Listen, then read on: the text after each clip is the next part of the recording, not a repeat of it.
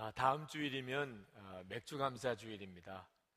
아, 여러분들은 그 첫 열매를 하나님께 드리는 것에 대해서 아, 정말 마음으로부터 아, 그 점을 충분히 이해하고 또 그 점이 얼마나 중요한 것인가를 아시는지를 아, 한번 오늘 점검했으면 좋겠습니다.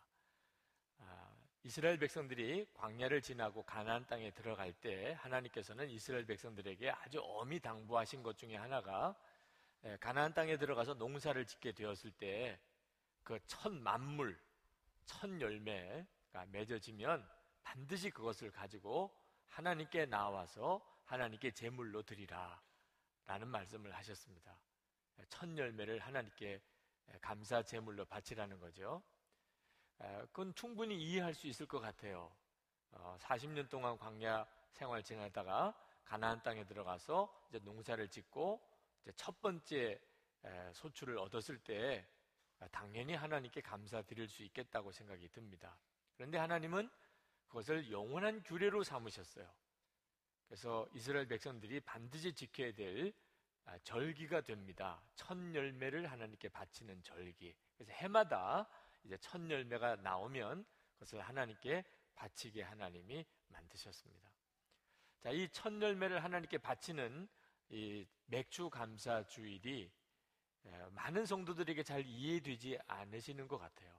그래서 아, 성도들의 신앙생활 중에 추수감사절은 어, 그것은 기억하고 계셔도 맥주감사주일에 대해서는 별 의식이 없으신 교우들이 상당히 많이 있으십니다. 그것은 이 첫열매 감사가 왜 중요한지를 잘 모르기 때문에 그렇습니다. 아, 이스라엘 백성들이 하나님 앞에 범주해서 바벨론에 70년 동안 포로 생활을 했던 적이 있습니다. 그들이 다시 예루살렘으로 돌아오게 되는데 그때 이스라엘 백성들은 하나님 앞에 진심으로 자기들이 하나님 앞에 그동안 바로 살지 못했던 것에 대해서 회개합니다. 그리고 하나님 뜻대로 이제 살겠습니다. 라고 결단하게 되는데 그때 그들이 하나님 앞에 바로 살겠다고 결단했던 것 중에 하나가 첫 열매를 하나님께 반드시 드리겠 하는 결단을 합니다. 느헤미야 10장 35절 말씀에 보면 해마다 우리 토지 소산의 만물과 각종 과목의 첫 열매를 여호와의 전에 드리기로 하였고 네, 그들이 왜 망했는가? 왜 하나님이 우리를 버리셨었던가? 아, 그들이 그것에 대해서 깨달은 것이 있었는데 그것은 첫 열매를 하나님께 드리는 일에 대해서 우리가 소홀히 했었구나 라는 것을 깨달았다는 뜻이죠. 그러니까 여러분 첫 열매를 하나님께 드리는 일은 우리가 가지고 있는 생각보다 상당히 중요한 문제입니다. 자, 왜 이렇게 중요하지요? 자, 첫 것을 하나님께 드리는 것이 왜 이렇게 중요합니까? 아, 우선은 이 첫 열매가 가지고 있는 의미를 생각해 볼 필요가 있는데, 첫 열매는 아, 그 다음부터 맺어지는 모든 열매의 대표성을 갖습니다. 첫 열매가 그 다음에 맺는 모든 열매를 대표하는 것이란 뜻이죠. 자, 여러분 어떤 나무가 어떤 과일 나무인지 모른다고 합시다. 이 배나무인지 사과나무인지 모르겠어요. 그래서 어, 그 나무가 열매를 맺는 것을 가만히 에, 지켜보니까 사과 열매가 맺어졌어요. 무슨 나무예요? 사과나무구나. 이제부터 이 나무는 사과가 계속 맺어지는 겁니다. 사과나무를 오래 맺었다가 내년에 배 맺었다가 그 다음에 복숭아를 맺었다가 이런 경우는 없지요. 그래서 첫 열매를 보면 나머지 열매를 다 알게 됩니다. 첫 열매는 그 다음에 맺어지는 모든 열매를 대표하는 거죠. 하나님께서 첫 열매를 반드시 하나님께 드리라고 한 것은 사실은 이 모든 열매가 다 하나님의 것이라고 하는 뜻입니다. 그런 믿음의 고백을 드리는 거죠. 하나님, 모든 것이 다 하나님의 것입니다. 라고 하는 믿음의 고백을 하나님의 첫 열매를 바치게 함으로 받으시고 싶어 하시는 겁니다. 그런데 이 첫 열매가 단순히 예, 농산물이나 또는 가축만 의미하는 거 아닙니다. 하나님이 진짜 받으시기 원하시는 것은 사람입니다. 첫 열매인 사람. 혹시 이 자리에 아, 무슨 장남이나 장녀가 있으시면 심각하게 들으셔야 됩니다. 지금 하나님은 여러분을 받으시기를 원하시는 거네요. 네.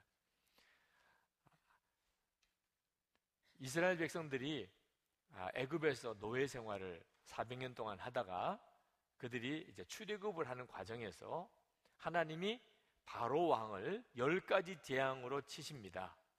그때 마지막 열 번째 재앙이 무엇이냐면 바로 왕과 그 애굽의 모든 집안에 장자를 하나님이 치시는 거예요. 짐승까지도 첫 번째 난 것은 다 치십니다. 그때 바로 왕이 비로소 손을 들어버립니다. 왜냐하면 이 첫 번째 것이라는 것은 모든 것을 의미하거든요. 바로 집안에 장자가 죽어나가는 걸 보고 바로 자신도 죽었다는 것을 인정할 수밖에 없었어요. 그래서 이스라엘 백성들을 이제 내놓게 됩니다. 자, 그와 같을 때 하나님께서 이스라엘 백성들의 집안은 보호하셨습니다. 그 집에 대문에다가 어린 양의 피를 바르게 하지요. 그리고 어, 장자를 죽이는 천사들을 어, 그피 발린 집에 집은 건너가게 하십니다. 그래서 유월했다고 그래서 이스라엘 백성들이 그 이후에 유월절을 대대로 지키는 겁니다. 이스라엘 백성들의 장자는 하나님이 죽이지 않았지만 하나님께서는 이스라엘의 모든 장자는 다 하나님의 것이라고 그렇게 정하셨어요. 그래서 이스라엘 백성들의 모든 장자는 그때부터 다 하나님의 소유가 됩니다. 자, 그런데 이 첫 장자를 어떻게 하나님께 바치지요? 하나님께서 그 방법을 가르쳐 주셨어요. 하나님이 민수기 8장에 보면 아, 민수기 8장 14절부터 18절까지 하나님이 이스라엘의 장자를 하나님께 바치는 방법으로 이렇게 정하셨습니다. 이스라엘의 지파 중에 한 지파인 레위 지파를 하나님의 소유로 하나님이 삼으셨습니다.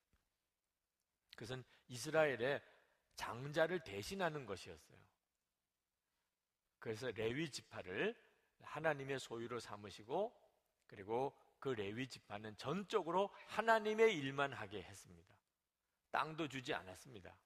이 레위 지파는 아, 온 이스라엘 백성들이 하나님께 바치는 첫 열매와 10의 1조 또는 제물로 그들은 생활하도록 그렇게 했습니다.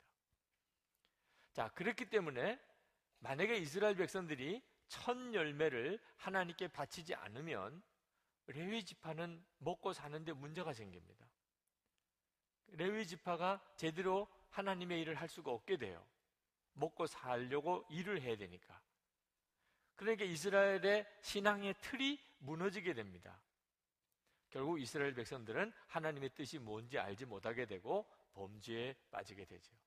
그래서 이스라엘이 그렇게 큰 어려움을 겪게 된 거죠. 이스라엘 백성들이 광, 저 바벨론 포로 생활을 돌이키고 와서는 아 우리가 첫 열매 하나님께 드리는 일을 소홀히 생각하고 그게 왜 중요한지를 몰랐기 때문에 결국 이스라엘이 이런 타락하게 됐구나. 그래서 그들이 하나님께 결단하게 된 겁니다. 하나님, 우리가 이제부터 첫 열매를 하나님께 잘 바치겠습니다. 여기 11절에 또 보면은 내 하나님 여호와께서 너와 내 집에 주신 모든 복으로 말미암아 너는 레위인과 너희 가운데 거류하는 객과 함께 즐거워할지니라. 맥주 감사절 제물을 가지고 레위인과 함께 즐거워하라. 그 레위인이 바로 아, 이스라엘 백성의 모든 집안의 장자를 대신하는 사람이었기 때문입니다. 자, 하나님은 이렇게 첫 번째 것을 대단히 중요하게 생각하십니다. 오늘 우리에게도 마찬가지입니다. 오늘 우리가 하나님 앞에 이제 맥주 감사 주의를 지키기 위해서 한 주간 아, 먼저 이 말씀을 여러분에게 드리는 것은 여러분이 맥주 감사 주일의 진정한 의미를 잘 알고 이 감사절을 지켜야 하기 때문에 그렇습니다. 여러분이 첫 열매 감사를 하나님께 제대로 드리려면 첫 열매를 주목하는 눈이 열려야 합니다. 첫 열매가 뭐죠? 도대체 우리에게 첫 번째 열매가 무엇이었지요? 그러니까 첫 번째 열매를 보는 눈이 열려 있어야 첫 번째 열매가 보입니다. 그리고 첫 번째 것이 귀하다는 것을 알게 됩니다. 여러분 성경에 보면 첫 번째 것이 중요하다고 하는 것에 대한 강조가 많이 나옵니다. 깜짝 놀랄 정도입니다. 저는 이 맥주 감사 주일에 담겨 있는 하나님의 비밀을 깨닫고 정말 놀랐습니다. 여러분, 계명 중에도요. 가장 큰 계명이 있습니다. 예수님께서 그 질문을 받으셨죠. 서기관으로부터. 계명 중에 어느 계명이 가장 큰 계명입니까? 마태복음 22장 36절부터 예수님이 말씀하시기를 첫 번째 계명이 제일 크다. 그 첫 번째 계명이 뭡니까? 하나님을 목숨을 다하여 사랑하는. 여러분은 그것을 알고 계셨습니까? 여러분은 하나님을 믿으시는 사람입니다. 그러면 하나님을 믿을 때 우리가 지켜야 될 계명 중에 가장 중요한 계명이 뭡니까? 목숨을 다하여 하나님을 사랑하는 것입니다. 아마 이제야 아유, 목사님 그런 줄 이제 알겠네요. 이런 분들은 심각한 사람입니다. 그렇게 중요한 계명을 모르고 사셨다는 말입니까?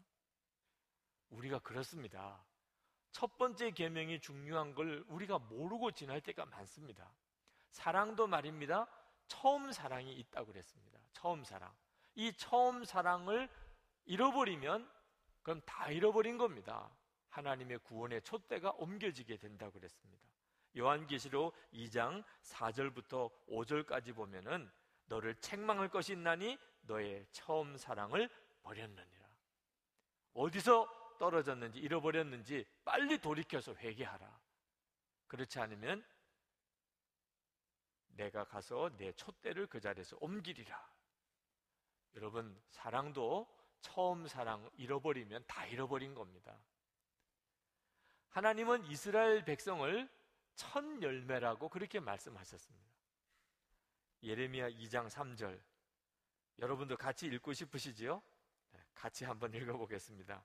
이스라엘은 여호와를 위한 성물 곧 그의 소산 중 첫 열매니 그를 삼키는 자면 모두 벌을 받아 재앙이 그들에게 닥치리라 여호와의 말씀이니라. 모든 민족이 다 하나님의 백성이죠. 그러나 이스라엘은 그 중에서 첫 열매라는 겁니다. 첫 열매. 그래서 하나님이 이스라엘 백성에게 주신 큰 축복이었어요. 누구든지 이 첫 열매인 이스라엘 백성을 삼키면 다 망합니다. 역사가 그걸 그대로 보여주었어요. 이스라엘을 삼켜서 잘 된 나라가 없습니다. 우리도 마찬가지입니다. 첫 열매를 우리 스스로 취하면 그건 자기 복을 걷어 차는 겁니다. 우리 예수 믿는 우리들도 첫 열매라고 했습니다.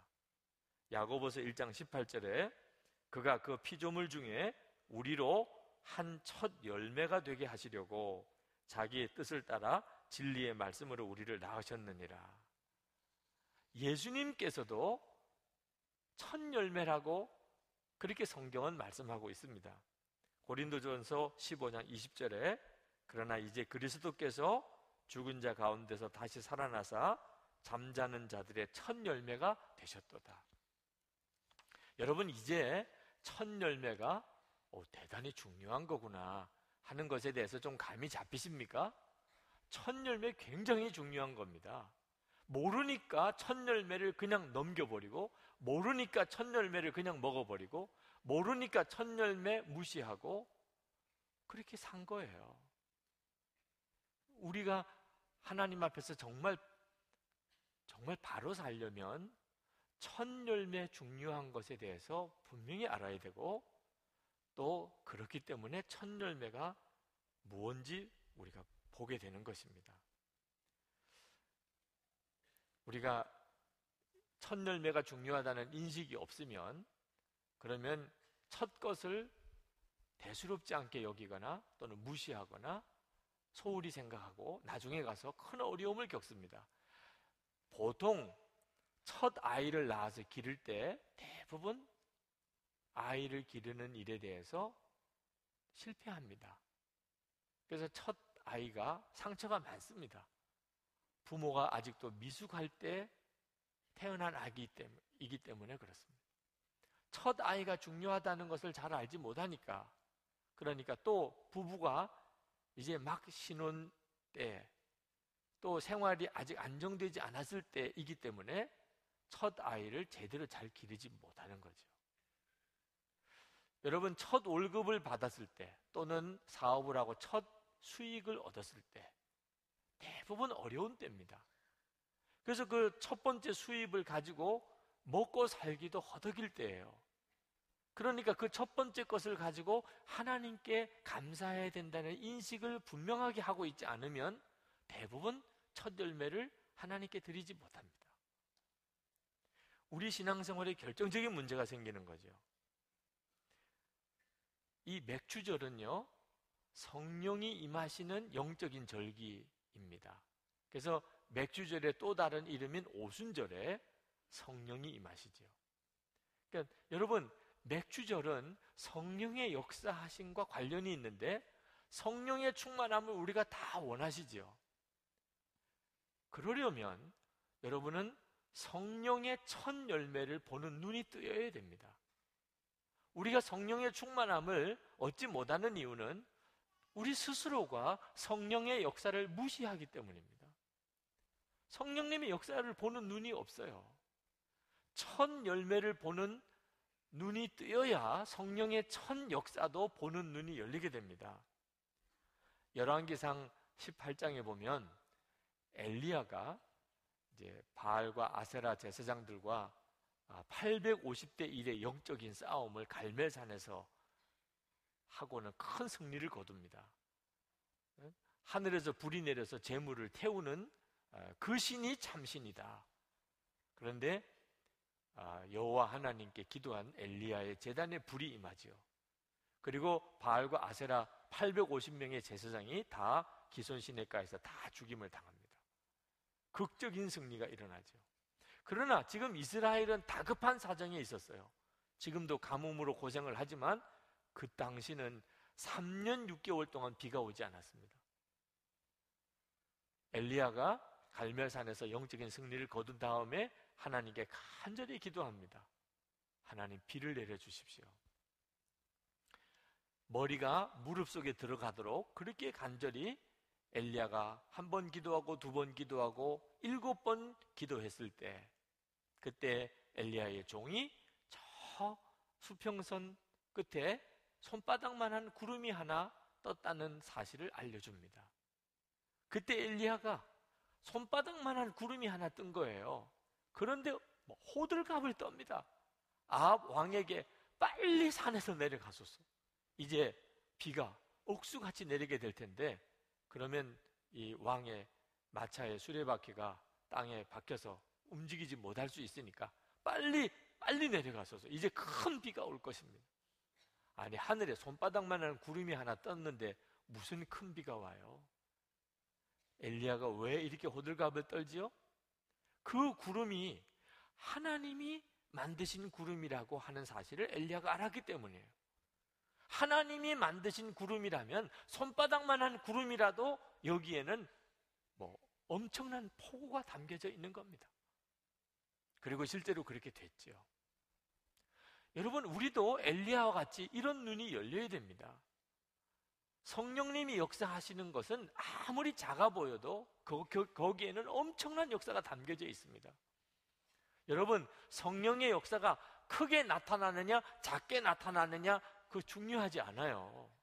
성령의 역사냐, 아니냐, 그게 중요한 겁니다.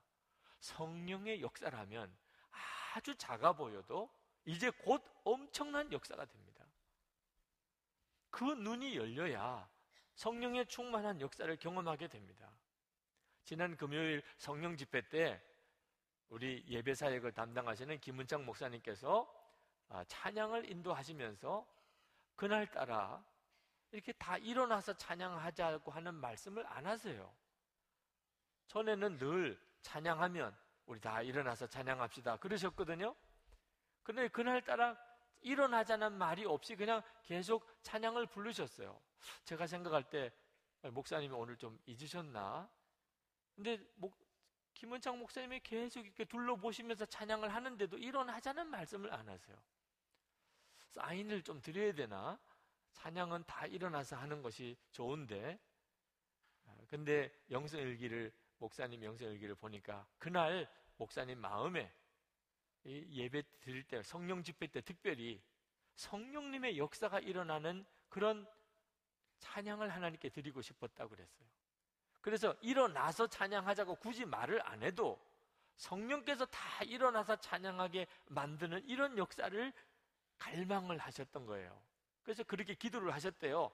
일어나라고 안 해도 다 일어나서 찬양을 하는 역사가 일어나게 해주시기를. 그리고 이제 찬양을 들어가면서 일어나라는 말을 안 하신 거예요. 성령께서 일어나게 하시는 역사가 일어나기를 기다리면서. 좀처럼 움직이지 않더래요. 네. 자꾸 찬양은 진행되는데도 다 그냥 앉아만 있더래. 네. 일어나라고 안 하나 이런 눈치만 있지. 그래서 목사님이 답답해서 그렇게 이야기를 꺼내신 거예요. 저는 오늘 일어나서 찬양하라는 말을 안 할 겁니다. 그저 여러분 마음에 성령께서 일어나게 하시는 사람이 있으면 일어나서 찬양하시면 좋겠습니다. 저는 일어나라는 말을 안 하겠습니다. 그래가지고 다 일어난 거 있잖아요. 네. 일어나라는 것보다 더 하더라고, 일어나라는 것보다. 성령께서 역사하시는 사람만 일어나라 그러니까 그냥 다 일어나셨어요. 네. 아, 우리가 그동안에 얼마나 성령님에게 반응하기보다는 사람에게 반응하고 우리가 하나님께 찬양하고 예배 드렸나 하는 마음이 들더라고요. 그 영성 일기를 읽으면서 얼마나 우리가 그동안에 성령님께서 일어나라고 하는 마음을 주셔서 일어나는 게 아니고 앞에 예배 인도자, 찬양 인도자가 일어나라 그러면 일어나는 거예요. 앉으라 그러면 앉고. 사실 여러분 성령님께서 마음에 일어날 마음을 이렇게 주셔도 다 앉아 있을 때는 일어나는 게 참 조심스러워요. 여러분 지금 누가 일어나 보세요. 저 사람 지금 뭐 하는 거야? 저 사실 눈총이 얼마나 따가운지 모릅니다. 찬양을 다 앉아서 부르고 있는데 혼자서 일어나면 얼마나 신경이 쓰여요. 그러니 성령께서 마음에 그런 감동을 주셔도 이게 다 일어나서 찬양하는 분위기가 아니면 일어나기 어려운 거거든요. 이 벽을 우리가 어떻게 넘어갈 수 있을까 말이에요. 제가 김은창 목사님 명성일기에 댓글을 달아드렸어요. 목사님, 그랬어도 나는 오늘 일어나라고 말을 안 할 겁니다라는 말을 안 했으면 좋았을 거 그랬어요. 네. 참 답답하니까 그런 말을 하긴 했지만 그게 곧 일어나라는 말하고 똑같은 것이니까. 사실 그날 아무도 안 일어난 건 아니었어요. 한두 사람 일어났었습니다. 그게 답답하셨던 거죠. 그러나 그 한두 사람이 중요한 거예요. 일어나라고 하지 않았는데도 일어나서 찬양하는 그 한두 사람 속에서 하나님의 역사를 보아야 하는 거예요. 하나님은 역사하고 계신 거예요. 그건 성령님이 아니면 그렇게 할 수가 없어요. 그리고 그것을 감사하고 그것을 중요하게 여기면 반드시 성령의 역사는 폭발적으로 일어나게 됩니다. 저는 집회를 인도할 때 항상 주의 성령이 역사하시는지를 거기를 주목해 봐요. 기도하는 모습을 볼 때 성령님이 아니면 이런 기도가 있을 수가 없다. 그러면 반드시 그 집회 때 성령님이 역사하실 걸 믿습니다. 말씀을 준비하는데 성령님이 아니면 이런 말씀을 주실 수가 없다. 이런 영감이 제게 있으면 아, 오늘 말씀을 통하여 성도들이 큰 은혜를 받겠구나. 그렇게 믿어요. 저는 목회를 하면서도 성령님이 역사하지 않으면 이런 일이 일어날 수가 없다. 그런 것들을 주목해 보려고 합니다. 그러면 믿으면 돼요. 그 다음엔 하나님이 역사하세요. 여러분, 맥주 감사 주일에 하나님이 우리에게 원하시는 것은 바로 우리 가운데 성령님이 오셔서 성령님이 역사하시는 그 첫 번째 열매들을 놓치지 말라는 거예요. 그걸 주목해 보라는 겁니다. 예수님께서 성령의 역사에 대해서 어, 요한복음에서 말씀하실 때 요한복음 4장 13절, 14절에 보면은 샘물에 비유하셨어요. 목마른 자는 내게 와서 마시라.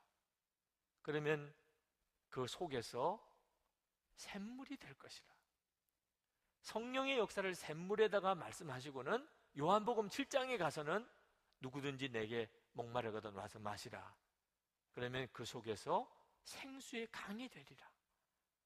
성령님에 대해서 예수님께서 처음에는 샘물에다가 말씀하시고 그 다음에는 생수의 강에 대해서 말씀하셨어요. 성령님의 역사는 여러분 이렇게 되는 거 아십니까? 처음에는 샘물처럼 보여요. 그러나 분명히 있어요. 분명히 성령님이 역사하신 거예요. 그것을 내가 귀하게 여기면 그 다음에는 그것이 생수의 강이 되어버립니다. 이것이 성령의 충만함이에요. 그런데 우리들의 문제는 뭔지 아십니까? 성령님이 이렇게 샘물처럼 역사하실 때 그것을 무시한다는 거예요. 우리는 다 성령님이 강과 같이 역사하기를 원해요. 샘물처럼 역사하시는 것은 우리 성에 차지 않아요. 그건 성령님의 역사 같지도 않아요. 맥주 감사절을 제대로 지키지 못하니까 추수 감사절의 역사가 나타나지 않는 거죠. 어느 여성도님이 예배 끝나고 지금 이 자리에 계신지 모르겠어요. 저 문으로 나가려고 하는데 저를 만나서 저에게 다가오셔서 간절히 기도 부탁을 하세요. 목사님 저를 위해 기도해 주세요. 제가 정말 은혜가 충만한 아, 그런 아, 마음의 갈급함이 있습니다. 그런데 그 성도님의 눈에 눈물이 가득 찼어요. 눈물이 뚝뚝 떨어져요. 제가 그 성도님에게 기도해 드리기 전에 그랬습니다. 성도님의 눈에 있는 그 눈물 속에 이미 하나님의 은혜가 있습니다. 여러분, 성령님이 역사하지 않으면 눈에 눈물이 가득 찬 채로 은혜가 충만하게 해달라고 기도 요청할 수가 없어요. 성령님만이 그렇게 하실 수가 있는 거예요. 그 성도님은 이미 성령님의 너무나 놀라운 역사를 받고 있으면서도 본인이 그것을 잘 알지 못하고 계셨어요. 아마 그분이 성령님의 역사하심에 대해서 눈이 뜨이면 그는 그가 그렇게 원하는 성령의 충만함을 금방 받으실 겁니다. 지난 믿음으로 사는 남자들 모임에서 어느 권사님이 기도 부탁을 하셨어요. 목사님, 제가 참 믿음이 잘 안 생깁니다. 직장에서, 회사에서 뭐 어려운 일들이 이렇게 생길 때 주님이 반드시 해결해 주실 것이다. 마음이 이렇게 믿어지고 편안해지는 이런 믿음이 아직도 안 생긴다는 사업이 어렵고 재정적인 문제가 어려움이 오고 계약의 문제가 어려움이 오고 그럴 때 주님이 반드시 나와 함께 해주실 것이다. 이런 담대한 믿음이 안 생기니까 답답하다고. 그때 제가 어떻게 대답을 할까요? 라고 주님께 순간 물었을 때 주님이 저에게 깨우쳐 주신 것이 뭔지 아십니까? 그런 믿음이 아직 생기지 않았지만 이미 내 안에 있는 믿음이 얼마나 놀라운 것인가를 먼저 감사해야 한다는 거예요. 사업상에 어떤 큰 어려움이 닥쳤을 때도 조금도 염려가 안 되는 이런 믿음은 아직 없어요. 그렇지만 이미 그 권사님 안에는 놀라운 믿음이 있어요. 예수님으로 인하여 구원받은 믿음도 있고 하나님이 아버지라는 믿음도 있고 하나님께 예배 드리는 것에 대한 믿음도 있고 그런 믿음이 처음부터 생겼나요? 그렇지 않았어요. 그게 전혀 안 믿어지던 때도 있었어요. 그런데 지금은 그러게 너무 분명하게 믿어져요. 이건 놀라운 기적이 일어나고 있는 거예요. 이런 믿음이 이미 있는 것에 대해서 먼저 감사하고 그런 믿음으로 역사하시는 성령님을 주목해 보면 비로소 큰 믿음의 역사도 금방 내게 옵니다. 지금 우리의 문제는 하나님이 역사하시는데도 하나님의 역사를 주목해 보지 못한다는 것입니다. 하나님이 역사하시는 것이 우리의 삶 속에 계속 일어나고 있는데도 우리는 그것에 대해서 중요하게 여기고 감사하고 그것을 찬양하지 못하고 오히려 더 마음이 더 마음이 답답해하고 만족하지 못하고 그것 때문에 오히려 분노하고 있는 것이 우리들의 문제입니다.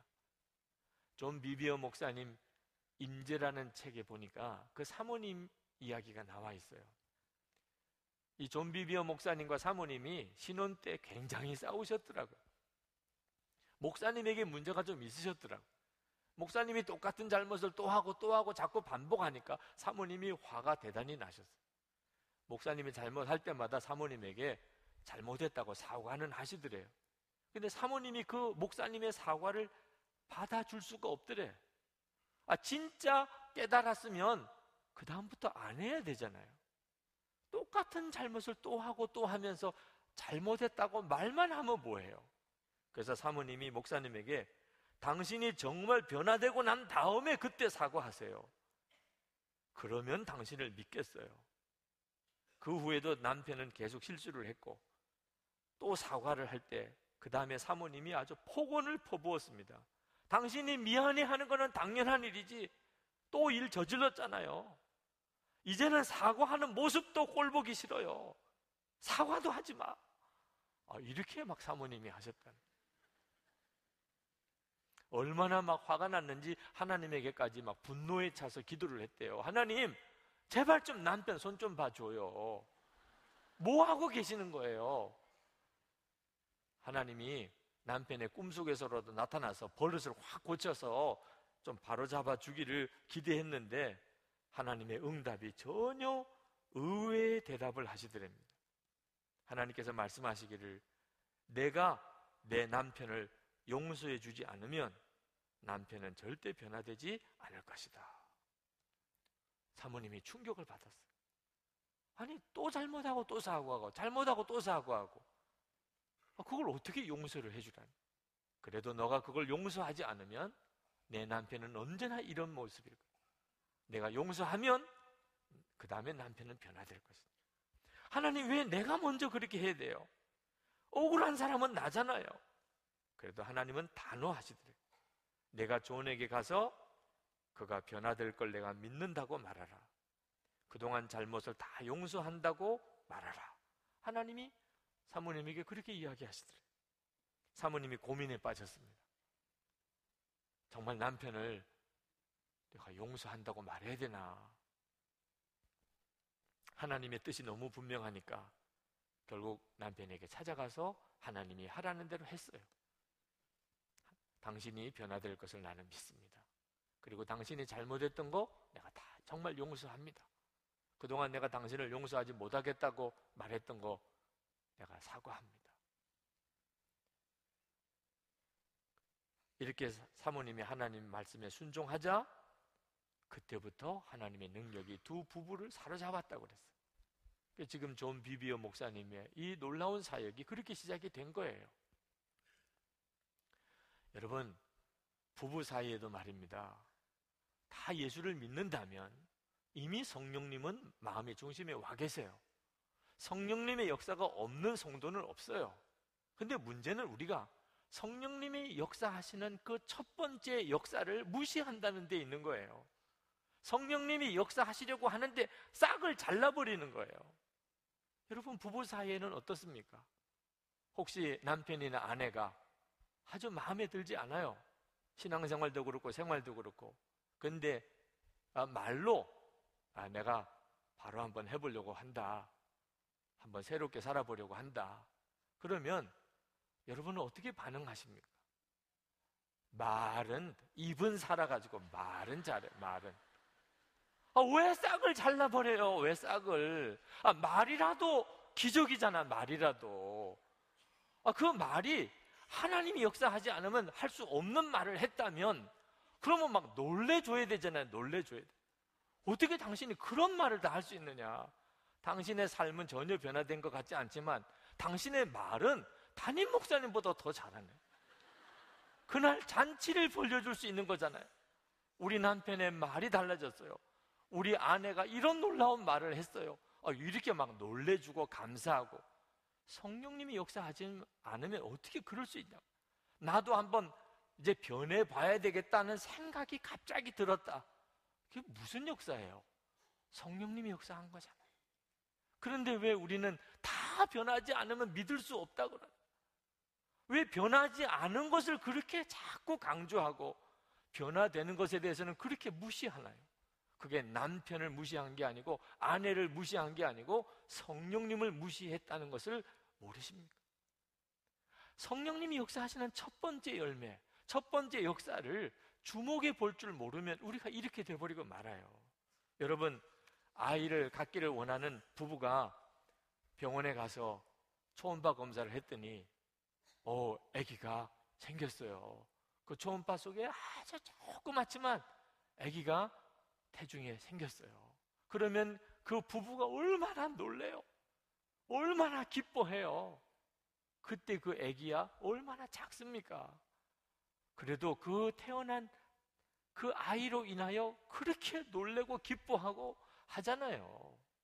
여러분 중환자실에 갑자기 심장이 멈춘 환자가 응급 환자가 생겼을 때 의료진이 정말 할 수 있는 모든 방법을 동원해서 치료했더니 맥박이 다시 뛰기 시작했어요.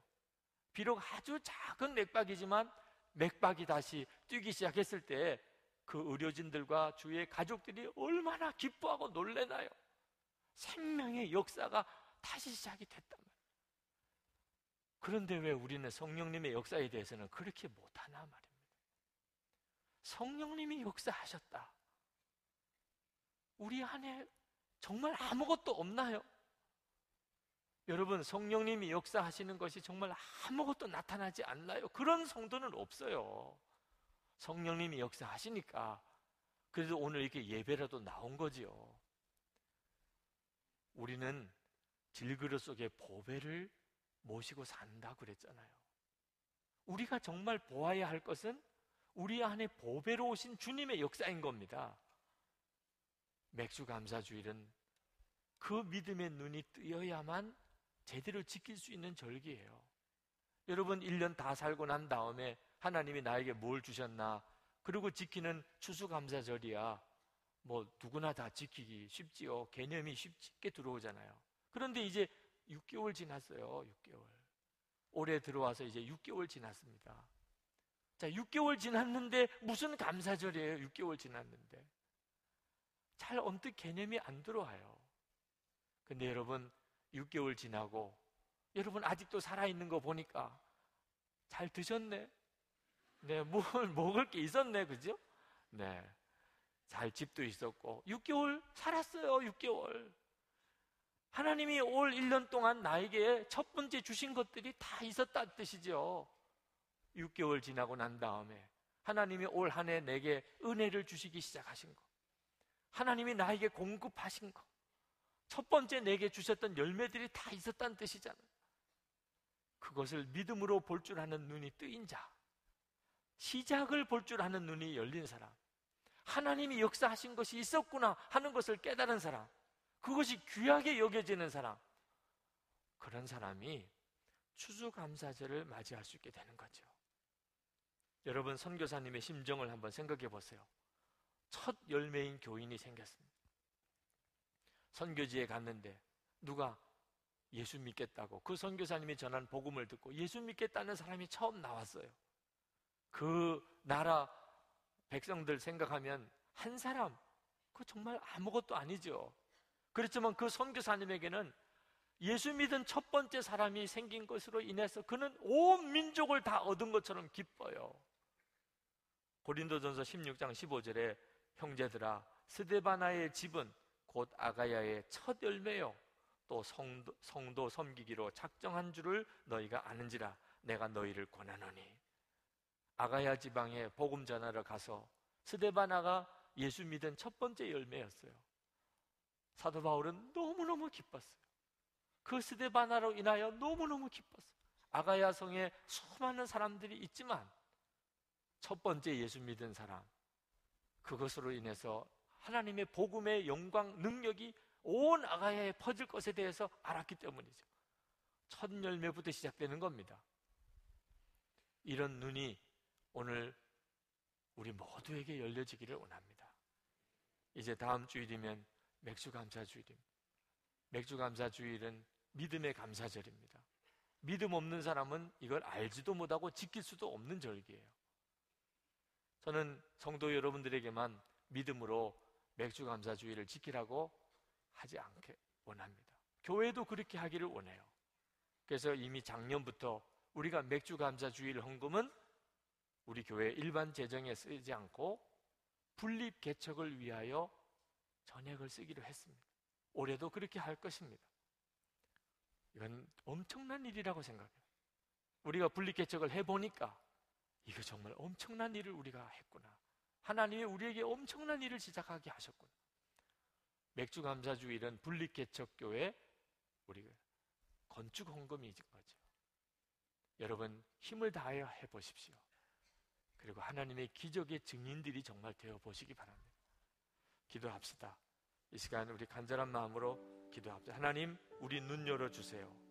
첫 열매를 보는 눈을 열어 주세요.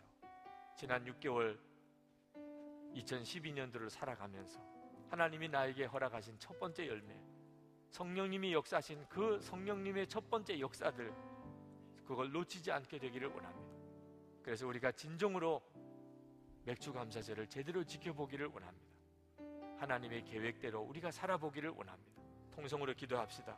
은혜와 사랑이 충만하신 아버지 하나님 감사하고 감사합니다. 사랑하는 모든 성도들 위해 말씀과 함께 성령의 역사를 더하여 주시고 충만하시고 기름 부어 주시기를 원합니다. 하나님의 놀라운 은혜를 더하시기를 원합니다. 하나님의 역사를 이루어 주시기를 원합니다. 성도들의 삶 속에 영광 받으시기 원하시는 하나님 그 일을 이루시기를 원합니다. 주의 역사하심에 대해서 눈뜨게 되기를 원합니다. 주님이 일하심에 대하여 눈이 뜨여지기를 원합니다. 하나님의 행하시는 일을 보게 되기를 원합니다. 주여 역사해 주소서. 오늘도 사랑하는 성도들에게 하나님 하나님의 역사하시는 첫 번째 것 하나님이 시작하신 일에 대하여 눈이 열리게 되기를 원합니다. 하나님 역사해 주소서. 주여 축복해 주소서. 주님 붙들어 주소서. 하나님 맥주 감사 주일이 하나님의 기뻐하는 주일이 되게 하시고 하나님 정말 풍성한 추수감사 주일을 맞이하게 하여 주시옵소서 주님 감사합니다. 감사합니다. 아버지 하나님의 은혜를 감사합니다. 주여 우리의 눈을 정말 열어 주셔서 하나님의 행하신 일 지난 6개월 동안 우리의 삶 속에 주님이 먹이고 입히고 또 성령께서 역사하셨던 하나님 그 첫 번째 열매들 주님이 시작하신 놀라운 일들을 우리가 보게 되기를 원합니다. 우리의 눈이 열려 우리 가운데 선한 일을 시작하시는 주님의 역사를 보게 되기를 원합니다. 진정한 감사를 주님께 드리기 원합니다. 첫 열매가 하나님께 온전히 드려질 수 있게 되기 원합니다. 하나님 풍성한 맥주 감사 주일이 되며 이것이 하나님의 놀라운 기적의 추수감사절로 이어지게 되기를 원합니다. 또 이 일로 인하여 우리가 또 하나의 교회를 세우기를 원합니다. 주여 이 일 속에 주의 역사를 이루소서. 또 이 일을 위해 섬기고 기도하는 성도들을 축복해 주옵소서. 오늘도 전심으로 주님께 예배하고 감사의 예물 드린 사랑하는 성도들에게 복을 주소서. 주 예수님 함께 하시고 가정과 기업에 복을 주시고 하나님 이 나라와 민족을 부흥시키고 북한을 통일시킬 수 있는 힘을 우리 교회에 또한 주옵시고 성도들에게 부어 주옵시고 세계 열방의 주의 복음을 전하는 선교사님들 세운 교회 위에도 동일한 은혜를 허락해 주시옵소서. 예수 그리스도 이름으로 간절히 기도합나이다. 아멘.